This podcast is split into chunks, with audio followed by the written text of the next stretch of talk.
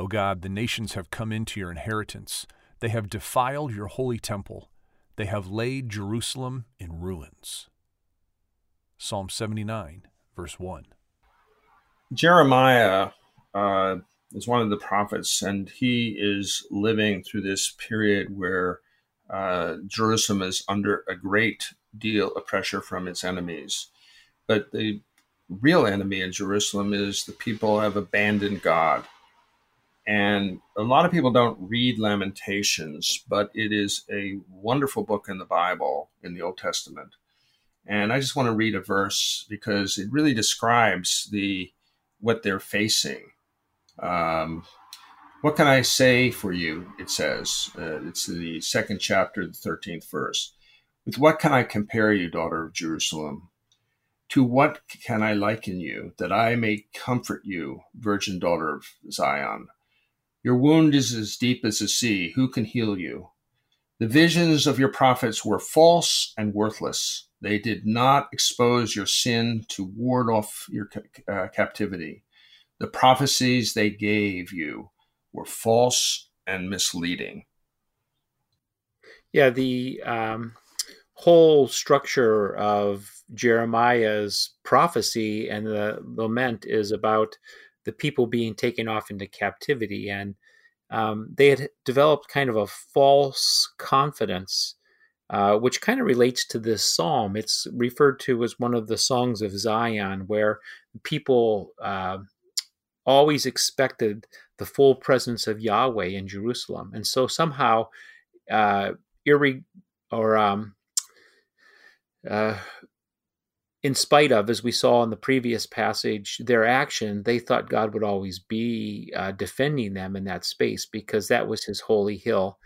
And uh, Jeremiah uses the language. He says, You say, Jerusalem, Jerusalem, Jerusalem. You, you've put your confidence in something that's not there. You haven't maintained a relationship with the Lord. And so Jeremiah is about calling the people back to that kind of uh, full blown relationship he knows it's going to be different for them because they're being taken in exile. And so he tells the exiles to settle in their new city and, and work for the welfare of that city because it would be for their own good. But uh, it's the the calling people back to a right relationship, uh, to use other language of Jeremiah, that they would have hearts of flesh and not hearts of stone. Uh, we talked uh, the other day about a a kind of a foreign philosophy entering into the church in the early part of the 20th century or even before. And I think you called it um, secular humanism, uh, where uh, the preaching no longer was Christ. It was uh, the goodness of the congregation and the good, uh, if they only will follow those prescriptions, uh, will create a better and uh, basically utopian kind of world. Um, how does uh, Jeremiah's words in Lamentation apply to uh, a church in prosperous times?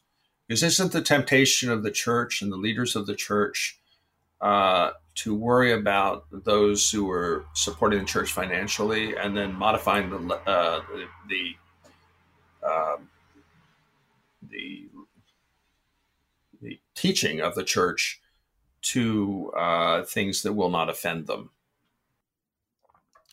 Yeah, it, it's pretty complicated long-term switch uh, and transition that happens. It, I don't think anybody made a decision to do this. I think it was a subtle shifting of beliefs. Um, it begins with um, nominalism, which the uh, source of determining meaning begins with human beings rather than God. And then it moves to a scientific mechanical worldview and the demythologizing of scripture. And then it moves into uh, pressing that out. And the greatest value is not our relationship as sons and daughters to God, but the brotherhood, the sisterhood of man, and social works that happen. It's a long, slow slide and it's allowing the cultural worldview to overtake. And um, it, it's going to take some uh, bold, prophetic, strong teaching and some strong leaders to reverse this. Uh, the good thing that's happening is there are uh, many uh, immigrants who are coming to this country from settings that weren't as significantly influenced by secular humanism. And we're finding a church that's thriving among uh, what we refer to as minorities. They won't be minorities for long.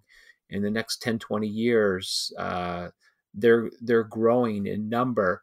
But we see a vibrant church in that expression. And so um, it's kind of the remnant idea that God allows people to go their way, but constantly out on the edges and the margins, there's a birthing of a remnant movement of people who bring it back to God's way.